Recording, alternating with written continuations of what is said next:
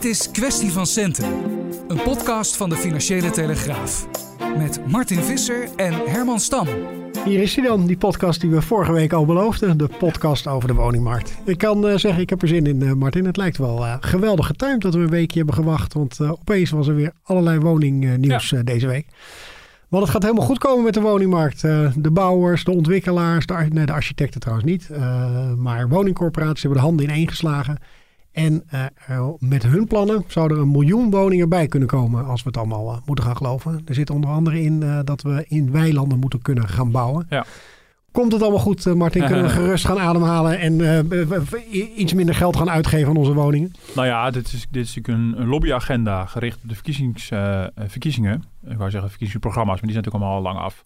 Nee, dus in die zin komt het niet vanzelf goed. De, de achtergrond hiervan is, is dat er een groot woningtekort is. Uh, dat is allemaal niet nieuw, dat weten we al een aantal jaar.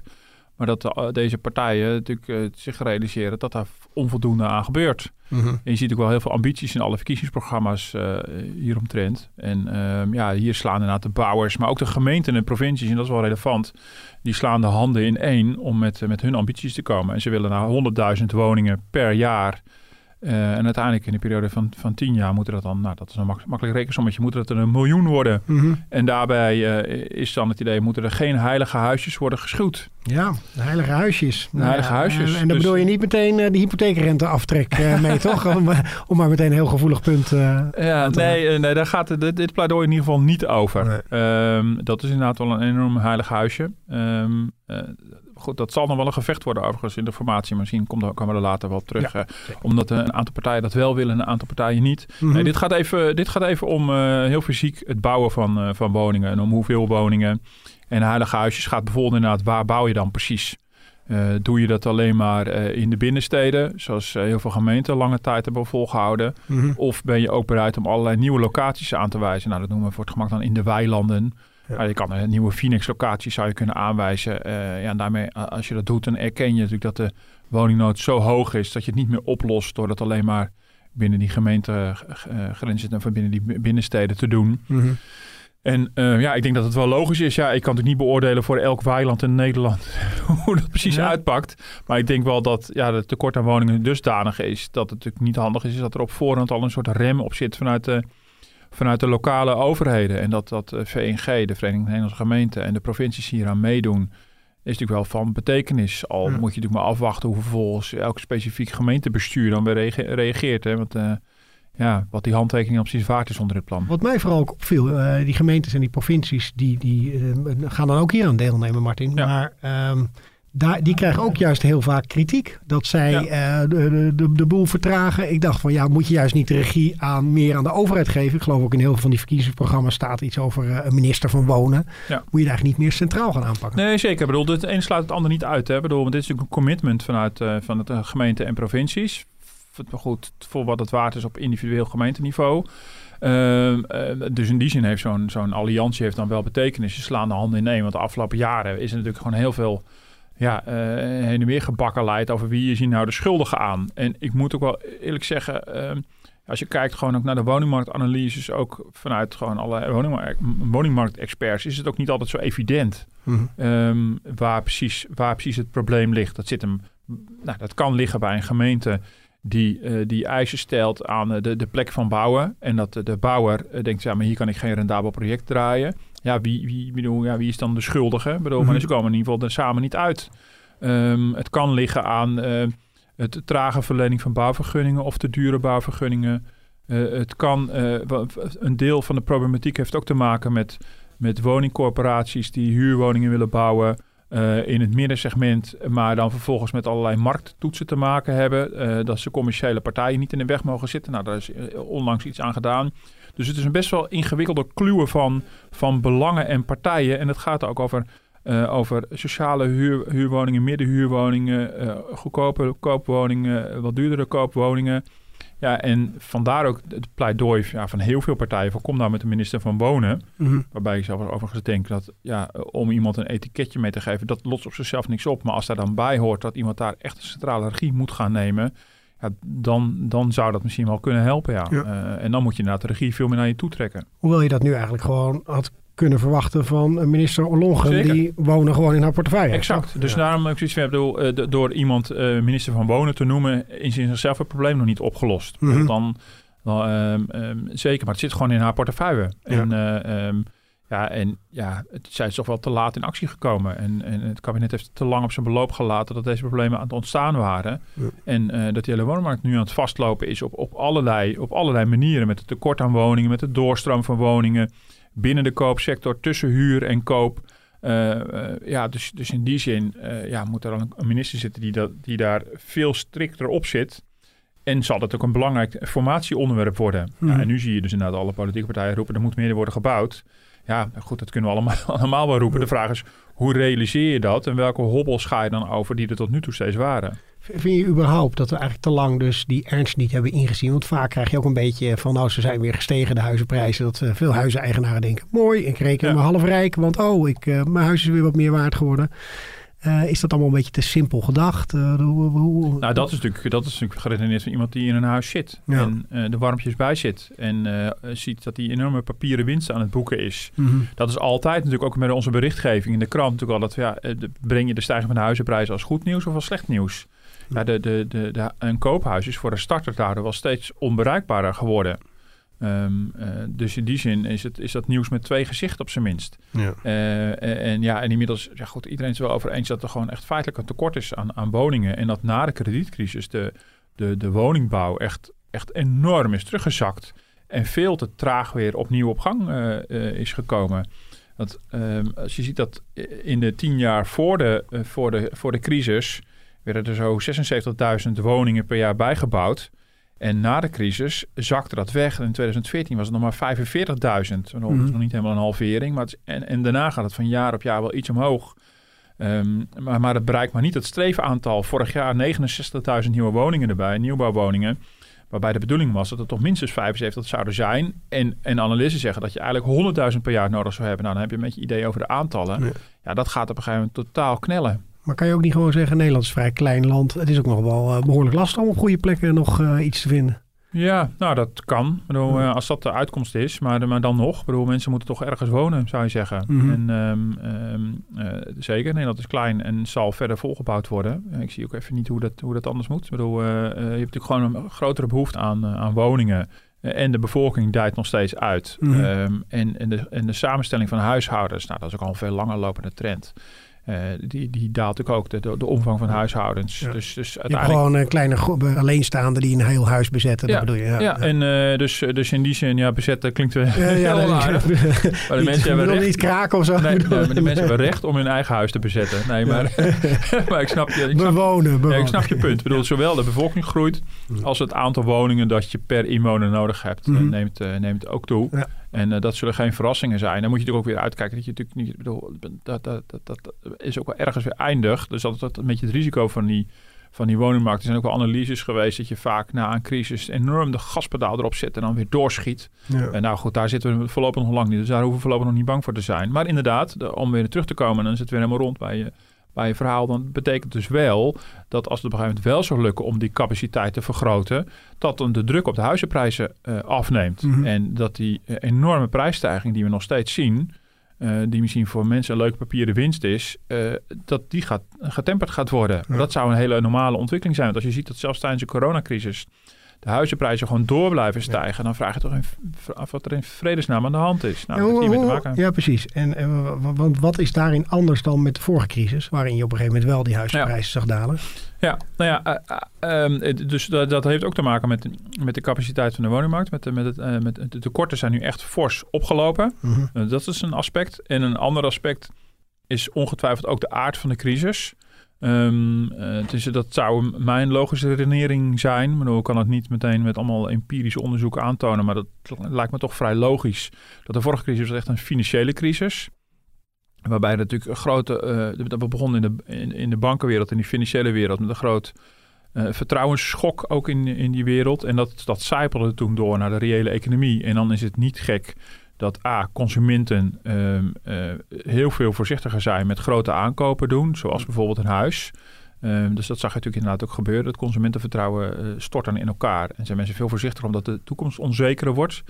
Ehm, eh, je, er was ook, ook wel de, een les van die crisis. Van, ja, we hebben misschien met elkaar ook te veel schulden gemaakt. Dus sowieso werd heel anders ook, ook tegen hypotheekschulden aangekeken. Ehm, dus dat speelde ook een rol. En, en deze crisis, uh, dat, is een, een dat is niet een schok van binnenuit, maar dat is een externe schok. En ja, nu zit de consumptie is geremd op een heel ander terrein, namelijk bij cafébezoek, restaurants en winkels omdat we gewoon niet kunnen uitgeven. En er is toch een ondanks het consumentenvertrouwen heel laag is als, als totaalcijfer, is de bereidheid van grote aankopen te doen is nog steeds redelijk goed. Omdat we weten van, uh, we kunnen ons nu bijna niet voorstellen, maar ergens komen we weer een keer uit. Ja. En dat is niet een kwestie van tien jaar. Nee, dat is een kwestie misschien van maanden. Tenminste, dat hopen we vooralsnog ja. nog steeds.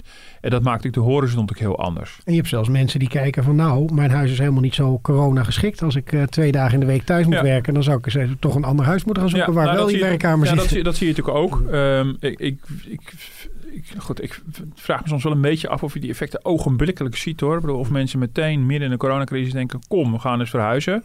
Uh, maar je ziet natuurlijk wel, uh, en dat is wel de verwachting. Um, en dus in die zin misschien zie je wel een begin van die trend dat A, dat thuiswerken voor een deel misschien een blijvertje zal zijn. Uh, dat mensen, dat als ik naar mezelf kijk, ook in coronatijd ook um, andere waardering hebben gekregen van steden versus buiten de stad wonen. Uh, nou, heel veel mensen, ik ook, zijn er veel meer gaan wandelen en fietsen. En uh, ook ja, gewoon uh, met het oeverloze thuiswerken is het ook gewoon is het ook verstandig. Ja. Dus zulke dingen kunnen gegeven moment wel een impact hebben. Je ziet dus ook wel in het afgelopen jaar dat als je kijkt waar de, de, de, de prijzen van de huizen hard zijn gestegen, is het dus gek genoeg niet de Randstad. Maar de provincie Groningen, Groningen ja. springt er dan uit in het afgelopen, in het afgelopen jaar. Uh, 10,4% zijn de, de, woningen daar, uh, de woningprijzen gemiddeld gestegen. En uh, daar waren transacties vrij laag. Dus daar heeft ook met tekorten te maken. En als je specifiek alleen naar het laatste kwartaal kijkt, ja, dan springen Flevoland, Zeeland, Drenthe en Groningen eruit. Allemaal boven de 10% prijsstijging in dat kwartaal. En over, overigens alle andere provincies zitten tussen, tussen de 5 en 10 procent. Dus je ziet wel dus dat de, de stijgende woningprijzen dus gewoon een landelijk fenomeen is. En, ja. En dan zal er echt wel een verschil zijn tussen Oost-Groningen en, en, en Stad-Groningen. Dus er zijn wel weer verschillen binnen die regio's. Um, maar de verwachting is dus inderdaad wel dat als we meer thuiswerken uh, en niet iedere dag dus in de auto hoeven te zitten naar ons werk, ja, dat het daarmee um, ja, de bereidheid om op iets grotere afstand van je werk te gaan wonen misschien zal toenemen. Ja. Ik, uh, ik uh, doe het al heel lang uh, dat vergelijken van die prijzen met huizen in Amsterdam en dan in de provincie. En dan zie je inderdaad ook wel dat het wat toeneemt. Maar het is nooit zo goed voor je gemoedsrust dat je denkt van nou, moet je kijken wat voor een huis je daar kan krijgen. Maar, ja, nee, zeker. Kijk, ik bedoel, de, de, de prijsstijging is natuurlijk wel in alle, in alle provincies het geval. Maar de prijsverschillen zijn natuurlijk nog steeds ja. heel groot. Zeker. Ik bedoel, dus, nou goed, maar dan kan je natuurlijk ook, dat is het fijne van in Amsterdam wonen, een boekje een papieren winst. Als je de, de, de waswaarde weer door je brievenbus uh, gegooid krijgt. Ja. En dan kan je dromen over wat voor kasteel je zou kunnen kopen in Friesland voor hetzelfde geld. En vervolgens doe je dat niet, want je werkt in Amsterdam. dus, um, dus maar uh, kunnen blijven dromen. En die, ja. en die, uh, en die was, die krijgen we binnenkort weer. ja, die krijgen we binnenkort, ja. ja. Dus, um, ja. Hey, even, even, even om dit af te sluiten en goed te begrijpen. is het ook niet wel een goed ding dat onze huisprijzen nu niet zoveel fluctueren? Geeft het wat meer rust aan in de crisis? Want als onze huizenprijzen nu ook nog zouden dalen, raak, krijg nee, je wel wat meer paniek. Oh nee, zeker, zeker. Dus in die zin uh, kan je dat als... Uh, het is alleen opvallend. Ja. Uh, en je ziet ook dat al die... er worden ook heel veel ramingen gemaakt, ook door de economische bureaus van banken. En die zaten natuurlijk aanvankelijk allemaal voorspelden ze een daling van de huizenprijs in 2021. En je ziet dus dat gaandeweg hebben ze het allemaal bijgesteld. En nu, nou, recentelijk was er deze week nog ING, die dan in 2022 nog wel iets verwacht. Maar je hebt al die ramingen zijn omhoog bijgesteld, want het is heel contra-intuïtief. Maar het is natuurlijk in die zin, nou, de, de, de, de reden is niet gunstig. Uh, de, deel van de woningtekorten, dat is natuurlijk geen gunstige reden. Het, het, het deel van de, de, bereidheid van mensen, dat ze denken van oké, okay, deze crisis gaat over. Dus er is eigenlijk weinig reden om, om, uh, ja, om de aanschaf van een huis uit te stellen. Want ja, ik moet toch gewoon wonen. Dus het, het, het leven gaat in die zin gewoon door. Mm-hmm. Dus dat is natuurlijk heel gunstig. Dat mensen gewoon dat vertrouwen hebben van we durven gewoon nog een huis te blijven kopen. En, uh, dus dat is ook heel gunstig. En, uh, ja, en dat je daardoor niet een paniek krijgt. Ja, dat zou inderdaad veel verder bijdragen aan, ja, aan, aan, aan de crisis. En dat, dat blijft ons dus bespaard. Dus in die, in die zin zie je dus dat de coronacrisis toch wel heel ja, heel specifiek beperkt blijft nu in die sectoren die rechtstreeks door, ook door die lockdown zijn geraakt. Ja, helder. Ehm, nou ja, zoals al aangekondigd, we willen ook graag van de luisteraars natuurlijk ja. vragen over dit onderwerp hebben.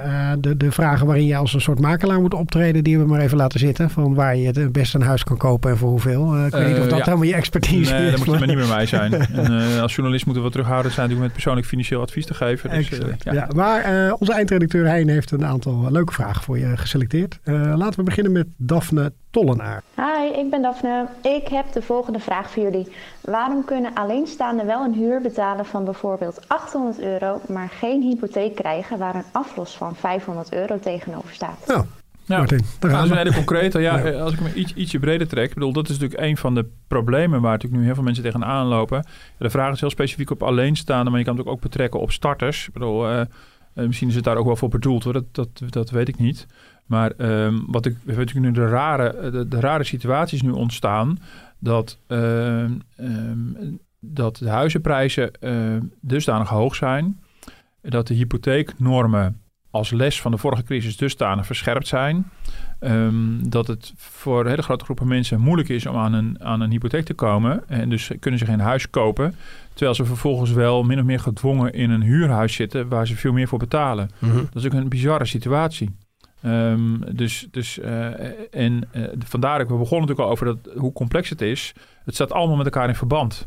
En wat je de laatste jaren natuurlijk sterk hebt gezien, uh, vond ik opvallend in de politieke discussie, is dat het heel erg over de koopmarkt is gegaan. En, en er werd gezegd, ja, de huurmarkt, daar moet ook iets voor regelen. Ja, mm. het, is, het, is, het is helaas zo ingewikkeld dat je als je iets op de koopmarkt wil, zal je, zal je huurmarkt ook mee moeten nemen. En op die middenhuur gaat het dus heel erg mis. Dus je zou betaalbare huurwoningen willen hebben en dan de mogelijkheid van logisch door te stromen naar, naar de koopmarkt.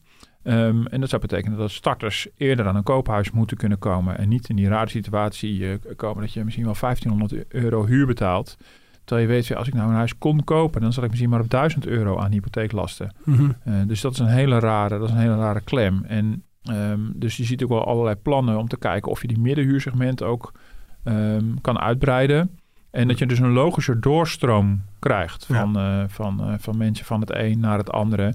En dat op een gegeven moment, nou, de, het is niet voor niks, is natuurlijk dan per dit jaar de overdrachtsbelasting voor starters ook geschrapt. Dat is een poging om, uh, om, om ook het voor starters aantrekkelijker te maken. Nou, de, de overdrachtsbelasting is 2%. en als jij jonger bent dan 35 jaar, dan betaal je die niet meer. En per 1 april komt er nog een eis bovenop. Dan moet je huis ook onder de 4 ton zijn. Nou, niet onlogisch, want dan zit je echt een beetje in een starterssegment. Mm -hmm. Ja, dan is natuurlijk wel weer de vraag of, of ja, uh, gaan, gaan mensen die 2% winst dan vervolgens in hun hypotheek steken? Ik bedoel, drijft het de prijzen verder op? De kans is heel erg groot. En dat is natuurlijk wel, ja, als zolang als je met die grote tekorten zit, is, is alles een, een, duwt alles die prijs omhoog. Ja. En, dan, ja, en dan schiet je er uiteindelijk als starter uh, niet zo heel veel mee op. Vind je niet überhaupt dat er te veel uh, deze maatschappij aan het inrichten zijn dat iedereen een huis moet gaan bezitten? Zou je niet ja. veel meer op die, op die huurkant uh, daar ja. meer promotie voor moeten doen? Ja, dat denk ik wel. Dat vind ik inderdaad ook wel opvallend. Zeker in Amsterdam viel me het op toen ik daar kwam wonen, een jaar of zeven geleden. Uh, toen hebben we inderdaad een huis gekocht. Dat was ons eerste huis. We waren er relatief laat bij om een huis te kopen. Goed, dat kwam ook een beetje omdat we een aantal jaar in Brussel hebben gewoond voor, voor ons werk. En, um, maar ik kwam ook wel allerlei jongeren tegen die er schande van spraken dat ze geen huis konden kopen in Amsterdam. Mm. Denk, ja, ja, weet je, um, ja, hoe reëel is het als je als 25-jarige een huis kan kopen in de hoofdstad? Ik bedoel, ja, ja, ik snap het wel dat je dat uiteindelijk heel graag wil. Maar uh, ik denk niet dat het een automatisch recht is voor alle Nederlanders dat ze op een gegeven moment een, een huis kunnen kopen. Maar dat is nog weer wat anders dan dat je uh, jonge, jongeren opzadelt met een huurhuis die ze eigenlijk zich niet kunnen veroorloven.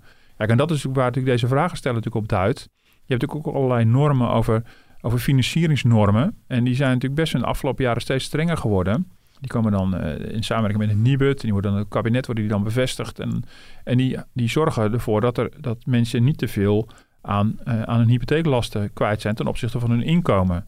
Maar er zijn natuurlijk heel veel mensen die, die zich realiseren van ja, maar aan mijn huur ben ik meer kwijt dan ik aan mijn hypotheek kwijt zou mogen zijn. En dat is natuurlijk een totaal onwenselijke situatie. Ja. Uh, ik zeg het ook omdat je bijvoorbeeld in steden zoals New York, uh, weet je, dat dat helemaal niet uh, iets is waar mensen het over hebben. Van ik wil een, nee. een huiseigenaar zijn in nee. de stad. Dat, nee. nee, Nederland heeft natuurlijk altijd, heeft het ook altijd enorm gestimuleerd. En mm. ook met de hypotheekrenteaftrek, daar is die weer. Mm -hmm. met de gedachte van, dit is ook, het, het, het, dient ook een collectief belang. Want eh, nou, mensen kunnen op die manier vermogen opbouwen in een huis. Het het idee is ook dat huizenbezitters anders omgaan met hun woonwijk, met hun woning dan huurders. Eh, dat, is, dat is een beetje de gedachte. Eh, maar het is inderdaad niet per se zo dat je daarna zou moeten streven dat iedereen uiteindelijk ooit in een koophuis eh, zit. Al was ik dat ook niet in de, in de politieke plannen Was, terug, dat, was dat minister Zalm altijd die dat zei? Die huurde volgens mij vrij lang, hè? Dat hij altijd zei van ik ben prima tevreden in mijn Ja, huurhuis. ja. Dus dat kan natuurlijk, het kan natuurlijk wel. Ik heb ik zelf ook heel lang eh, gehuurd. Maar, Mhm. ehm, ehm, eh, maar goed, dat, dus, dus het is niet per se logisch. En dat geldt bijvoorbeeld inderdaad, wat jij noemt New York. Nou, dus in die zin is het ook is natuurlijk heel vervelend als Amsterdam steeds duurder wordt en, en steeds minder toegankelijk voor, voor mensen. Dat, dat begrijp ik ook wel. Aan de andere kant denk ik, ja, bedoel, het is ook gewoon een grote stad. Ik bedoel, dat zijn ook gewoon hele. Er zit, voor een deel is het ook zijn een normale Mm. eh, stedelijke trends, zeg maar. Ja, behalve als het komt. Je moet ook heel goed kijken hoe het komt. Behalve als het komt als, eh, als de, de, de, de Prins Bernhard dus Precies, massaal huis ja. aan het opkopen zijn. Je het gevoel hebt dat allerlei beleggers de prijs opdrijven. Kijk, en dat is ook weer een aspect, heb ik nog niet genoemd. Is dat je in de grote steden eh, natuurlijk de afgelopen jaren ziet dat een, een, een groeiend deel van de koophuis wordt opgekocht door beleggers. Eh, nou, recent is het eh, ongeveer 23% in de vier grote steden wordt opgekocht, wordt gekocht door beleggers die het vervolgens gaan huren.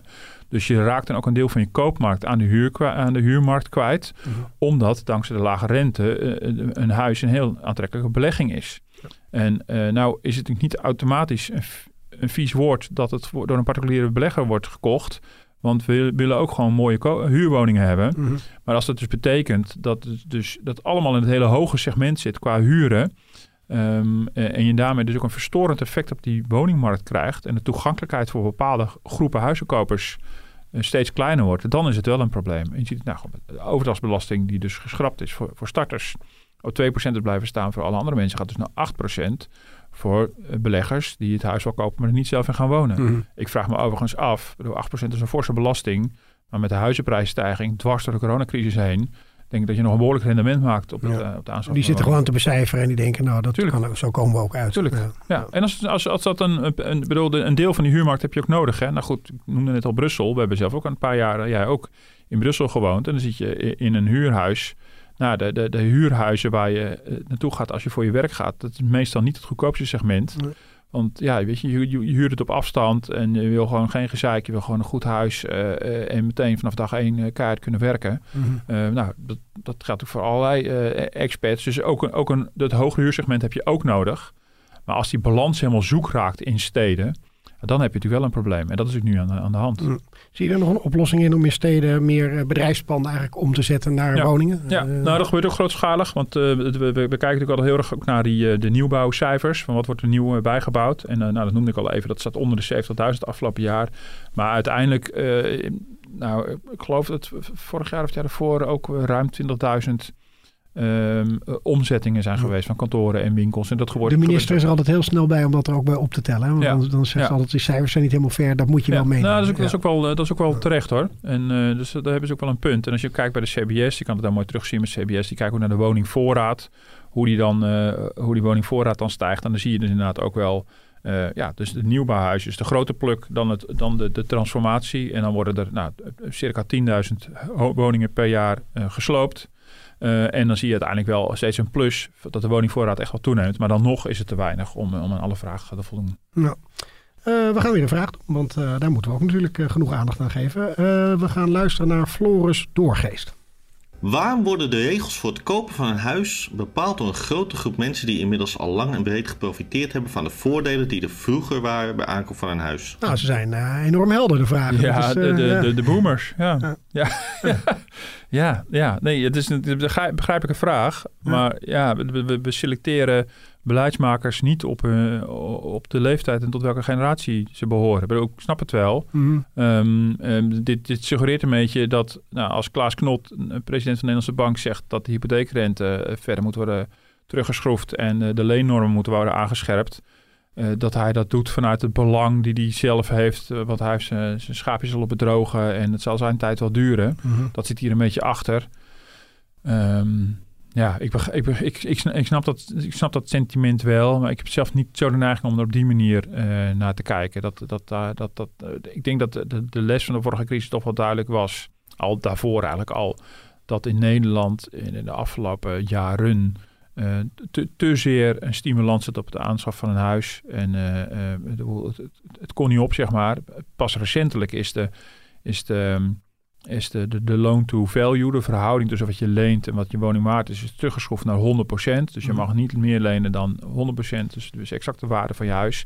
Ja, dat was in de jaren daarvoor veel, veel hoger. En we hadden aflossingsvrije hypotheken tot, uh, tot, to, uh, tot, in, tot uh, weet ik veel, hoe, hoe, hoe ver het ging. De, en als een keer een hypotheekrente aftrek, dus dat daar paal en perk aan werd gesteld, is wel heel begrijpelijk. Uh, A, op, op individueel niveau, om, om te voorkomen dat mensen zich uh, veel te uh, in riskante schulden steken. Zeker met, het, met, aflossingsvrije, met die aflossingsvrije hypotheek. Als je 100% aflossingsvrij hebt en er maar vanuit blijft gaan dat de woningmarkt altijd zal blijven stijgen maar ook op macroniveau, en daar kijkt bijvoorbeeld Klaas Knot ook naar, ehm, eh, dat, dat de, de, de huizenmarkt ook een bron van instabiliteit kan zijn. En dat heb je in de vorige crisis natuurlijk heel duidelijk gezien. Dat we in Nederland uh, aan de ene kant een enorme berg spaargeld hebben, 1600 miljard spaargeld uh, in de pensioenen. En aan de andere kant een enorme berg aan hypotheekschuld. Is echt, die is, mm. ja, wij vallen in alle internationale vergelijkingen vallen wij op dat we zoveel hypotheekschuld hebben. Dus, dus dat, zorgt, dat zorgt voor een bij, meestal bij een crisis, nu dus deze keer niet, zorgt dat heel snel voor, uh, voor kwetsbaarheid. Dat dat heel snel in beweging uh, komt. Dat je, dat je, uh, ja, en, en op individueel niveau ook weer is het ook, is het ook ingewikkeld. Want je, je betaalt je blauw aan je, aan je pensioen. dan gaat een groot deel van de loonsom gaat erheen. We werken inmiddels één, nou, anderhalve dag per week voor ons pensioen. Um, en we moeten ook nog dat huis financieren en aflossen. Dus je ziet ook wel dat heel voorzichtig aan een paar partijen ook kijken of ze dan een combinatie kunnen maken. Dat je een deel van je pensioengeld in je hypotheek zou kunnen stoppen. Mm ja, dat je zowel die schuldenbergen met je dempt en die, en die, en, en die spaarberg. Ja. En ja, dit zijn argumenten die reden zijn om die leennormen aan te scherpen. Uh, en niet omdat mensen een schaapjes op het droog hebben. Maar dat voelt ook ontzettend oneerlijk. Want deze, dat begrijp ik wel van die stellen. Deze mensen hebben natuurlijk allemaal nog... Ja, die hebben misschien al een eerste huis gekocht in de tijd dat het niet opkom.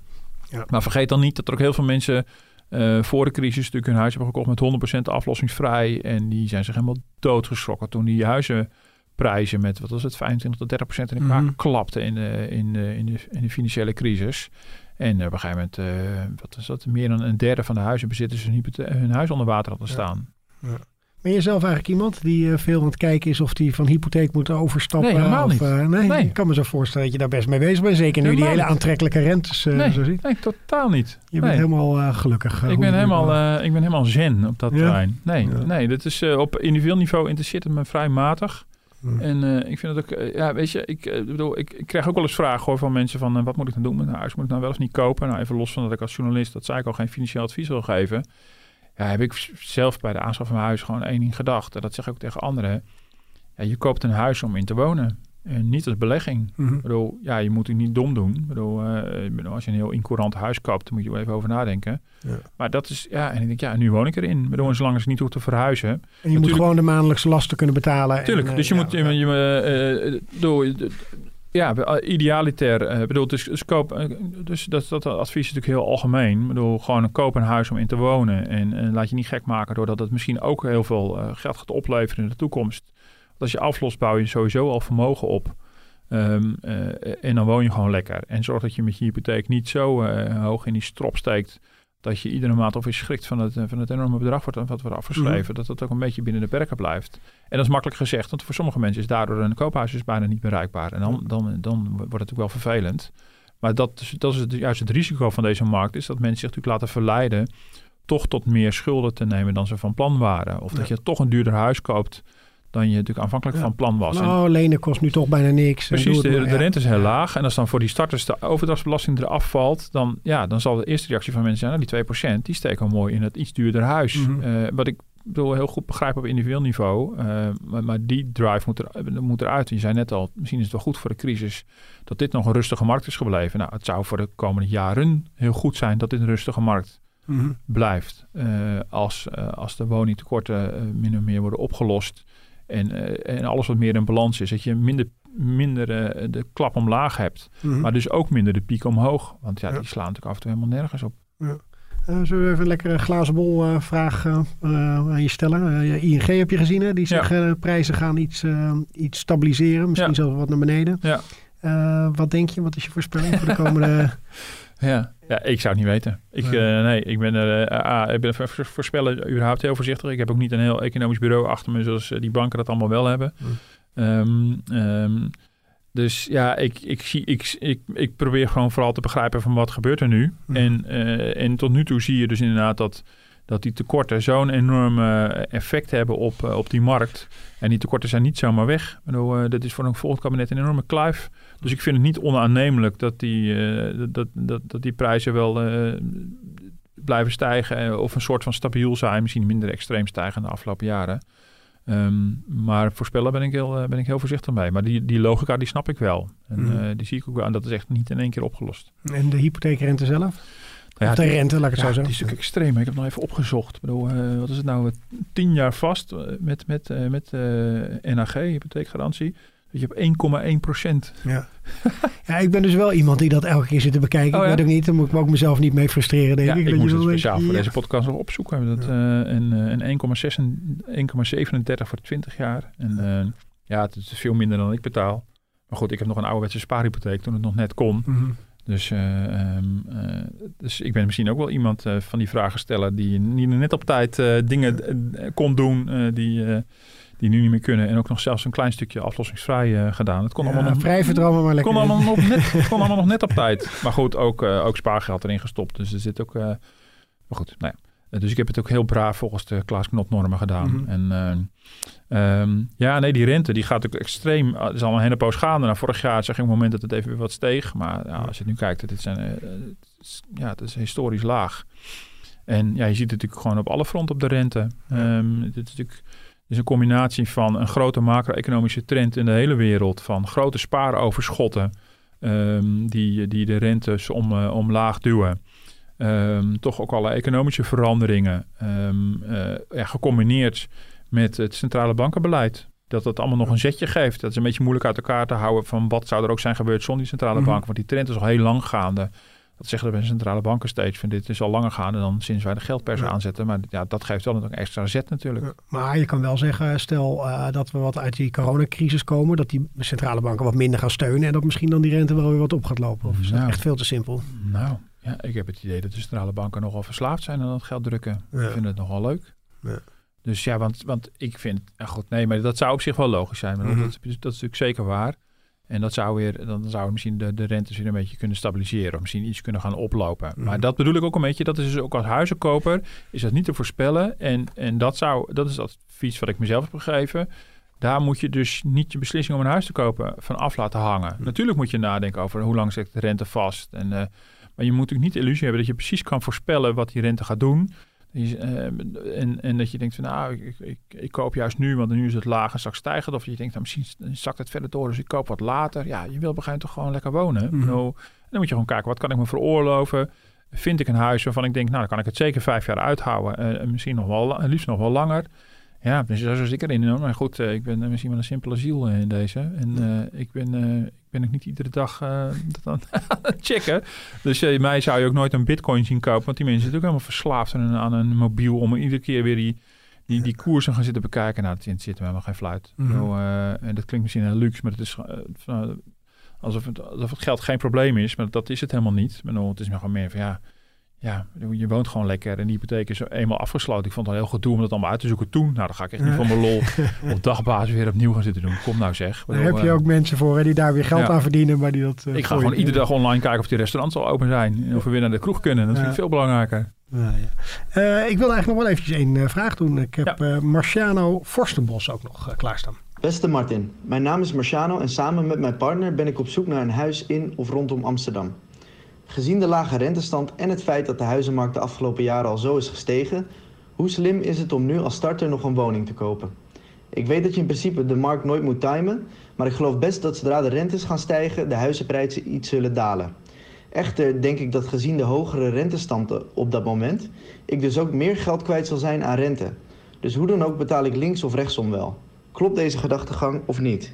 Nou, sluit heel mooi aan hè, waar Ja. we het over hadden. Ja, dit is wel opgenomen, maar het lijkt of hij het eh, geluisterd heeft. Dus eh, ja, nee, ja, weet je, ik eh, eh, ehm, mm, ruil me meteen in voor een andere financieel adviseur. Maar ik zou zeggen, ja, misschien een beetje raar, trek je er niks van aan. Hm.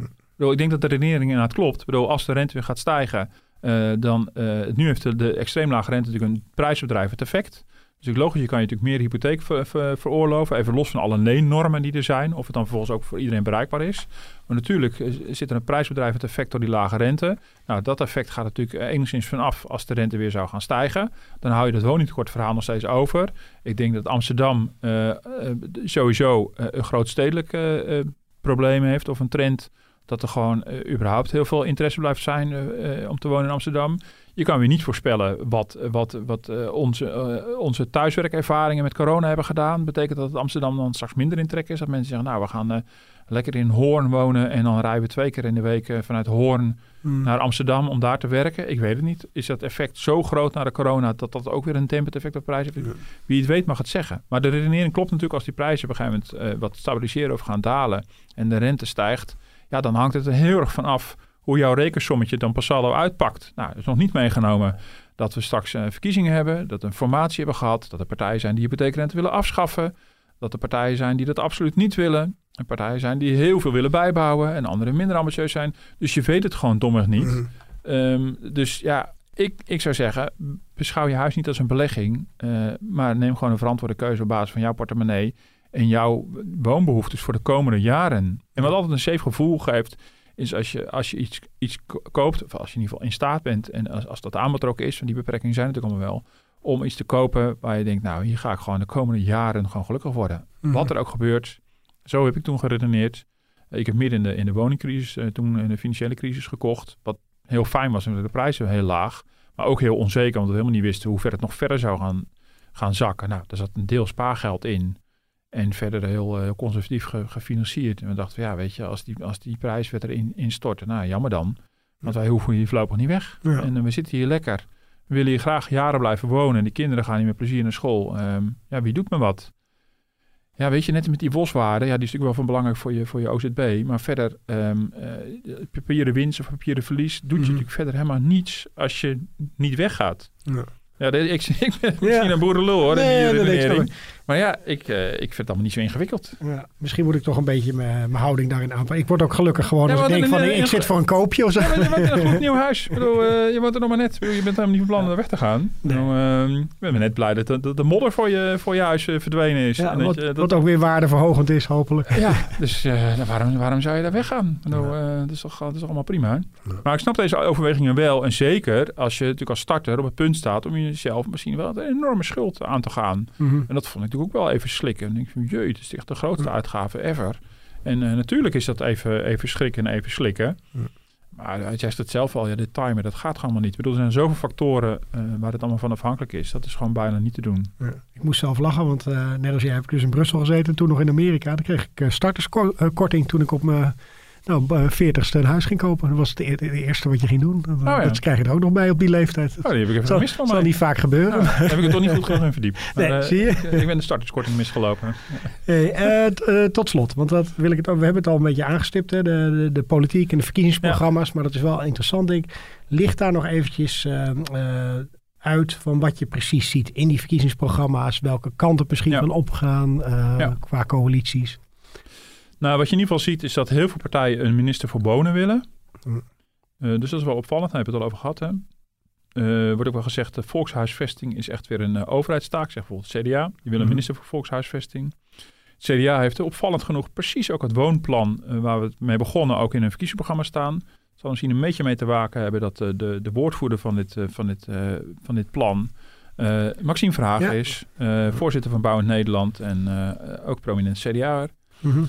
Um, de PVV wil zelf... Die vrij kritisch was ja. op de afgelopen jaren, maar daar heeft CDA natuurlijk ook wel... Uh, ja, zeker. Dus uh, ja, nee, zeker. Maar dat kan dan ook weer wel. Ja. Maar de PVV wil een minister voor de ouderenhuisvesting. Mm -hmm. um, goed, dat is ook wel een opvallend, opvallend dingetje. Ja.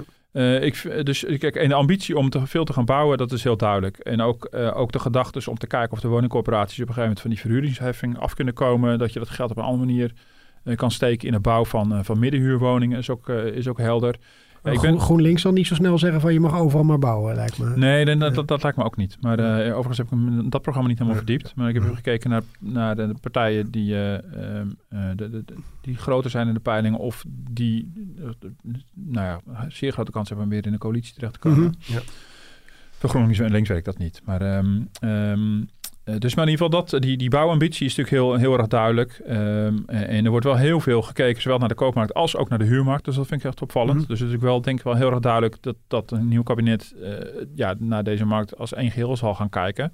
En eh, waar huur tot nu toe als een beetje ondergeschoven kindje leek te zijn. Maar je kan het dus niet, niet apart benaderen. Hm. Ja, en ik ben heel benieuwd op het belastingterrein. Want dat is eh, uiteenlopend. Ik bedoel, eh, de D66 eh, en de P, PvdA willen de hypotheekrenteaftrek af gaan bouwen. Ehm, ehm, maar dat zie je bij de VVD en CDA zeker niet. Dus daar gebeurt dat eh, niet. Dus dat is, wel, dat, dat is nog wel een spannend ding. Maar dat is gewoon bijna een soort bommetje onder een mogelijke coalitie. Nou, dat is best wel ingewikkeld ja. hoe je dat dan moet, moet, eh, moet doen. En eh, kijk, onder economen leeft het idee al veel langer dat je op een gegeven moment dat moet afbouwen omdat je naar een ander systeem toe zou moeten. Dan zou je de eigen woning in box 3 moeten zo- doen. En de eigen woning als een soort van vermogen moeten gaan zien. Net als je spaargeld en je beleggingen. Mhm. Ehm, eh, maar goed, dat is best wel, eh, dat, dat is wel een eh, goed hele belastingstelsel sowieso. En, en het toeslagensysteem is natuurlijk wel een ingewikkeld ding voor de kabinetsformatie.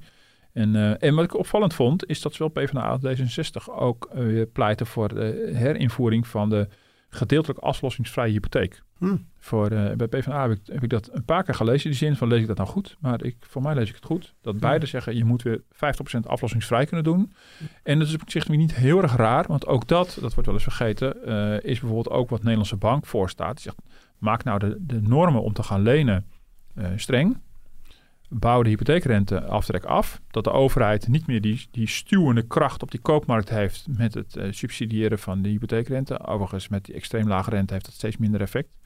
Ehm, eh, maar dat betekent dat je ook niet meer die strenge regel hoeft te hanteren. Dat je 100% van je, van je hypotheek eh, hoeft af te lossen. Mhm. En je ziet dus dat D66 en PvdA in die gedachte dus meegaan. Dus aan de ene kant de hypotheekrente aftrek ben je dan de Sjaak. Maar dat betekent dat je ook niet meer 100% hoeft af te lossen met de gedachte dat je ook beter, ehm, eh, dat je dus ook niet al dat geld maar in die stenen stopt. Want dat is natuurlijk ook nog een, eh, dat is natuurlijk ook een aspect. En op een andere manier zag ik dat ook nog wel terug. Waar zag ik dat nou terug? Je houdt gewoon eigenlijk meer geld over om te, te consumeren ook eh, nog. Ja, maar dan zit het ja. allemaal vast in het, eh, in dat huis. Ja. En ehm, ehm, nou, ik kan even niet meer terugvinden waar ik het nou... Maar ik zag ook een idee voorbij komen van of je ouderen ook eh, meer mogelijkheden moet geven om ehm, een hypotheek... eh, ja, bij D- D66 is dat. Om ouderen een eh, hypotheek te laten nemen op een huis. zodat ze ook bij de waarde van hun huis kunnen. Snap je? Want nu Mhm. ben je als... als bedoel, het is natuurlijk wel zo als je een eigen huis hebt gekocht... dat je vermogen opbouwt... Maar dat vermogen kan je dus niet bij. En dan komt op een gegeven moment de leeftijd dat je wel bij het vermogen wil kunnen. En dan ben je verplicht om het huis te verkopen. Ja. En dan ergens te gaan huren. Of een seniorenwoning te kopen. Eh, eh, heel veel, maar, maar dat is een van de problemen. Heel veel mensen blijven zitten in het huis waar ze zaten. Dat is ook zo'n doorstromingsaspect. Eh, dus nou goed, D66 stimuleert het eigenlijk van blijf er maar zitten waar je zit. Want je kan via een hypotheek bij je geld. Mhm. Dat kan weer een doorstromingsprobleem geven. Want je wil die senioren eigenlijk een gegeven moment uit die eensgezinswoning hebben en naar een seniorenwoning, in welke vorm dan ook. Ik bedoel, Mhm. niet meteen een bejaardenhuisje zijn, maar er zijn natuurlijk allerlei vormen van, van woningen, huur of koop. Maar een van de ideeën is ook, je moet bij, de, bij, bij, eh, bij het geld kunnen komen wat in je huis eh, zit. Nou, dat vind ik wel een in- interessante eh, gedachte, vind ik dat. Dat was ook nog wel wat geweest voor 50 plus misschien. Ja, nou misschien stellen die dat ook voor. Dat heb ik niet, dat heb ik niet gecontroleerd. Dus als we nog eens een keer een podcast gaan maken waarin we al die programma's vergelijken, zal ik ook 50 plus even meenemen. En eh, lijst Henk Krol en eh, ja, eh, 83 of hoe het allemaal. wordt een, pod- een podcast van drie uur. Maar, Ja, ja. maar dat gaan we zeker doen, die podcast. En daar moeten we snel mee zijn, want de verkiezingen zijn ook alweer aanstaande. Want die gaan gewoon Ja. door in Nederland. Maar je ziet dus, de, de woonparagrafen zijn vrij uitgebreid van, van, van de partijen. En op het gebied van het bouwen is het wel, is het wel re- relatief eenduidig. Ehm, het gebied van huren wordt het misschien wel wat ingewikkelder. Iedereen wil een rem op de, huur, op de, op de vrije huren ook. Dat vind ik ook opvallend. Dus je gaat toch wel krijgen een minister die meer centrale regie neemt. En volkshuisvesting echt meer naar zich toe gaat trekken. Ja. En als dat de invulling is van een aparte minister... dan is dat wellicht een, een logisch antwoord op de problemen die er nu zijn. Ja, nou, en wellicht allemaal onder de bezielende leiding van eh, Maxime Vragen. De lobby is al gestart, volgens mij namens hem. Ja, wie, wie weet. Wie weet. Nou ja. Eh, Martin, hartelijk eh, dank voor het verhaal. Mensen kunnen ons blijven e-mailen op podcast.dft.nl en beluisteren op iTunes en op eh, Spotify. Volgende week eh, slaan we een weekje over door eh, de vakantie en dan zijn we die week daarna weer terug. Bedankt voor het luisteren. Tot de volgende keer.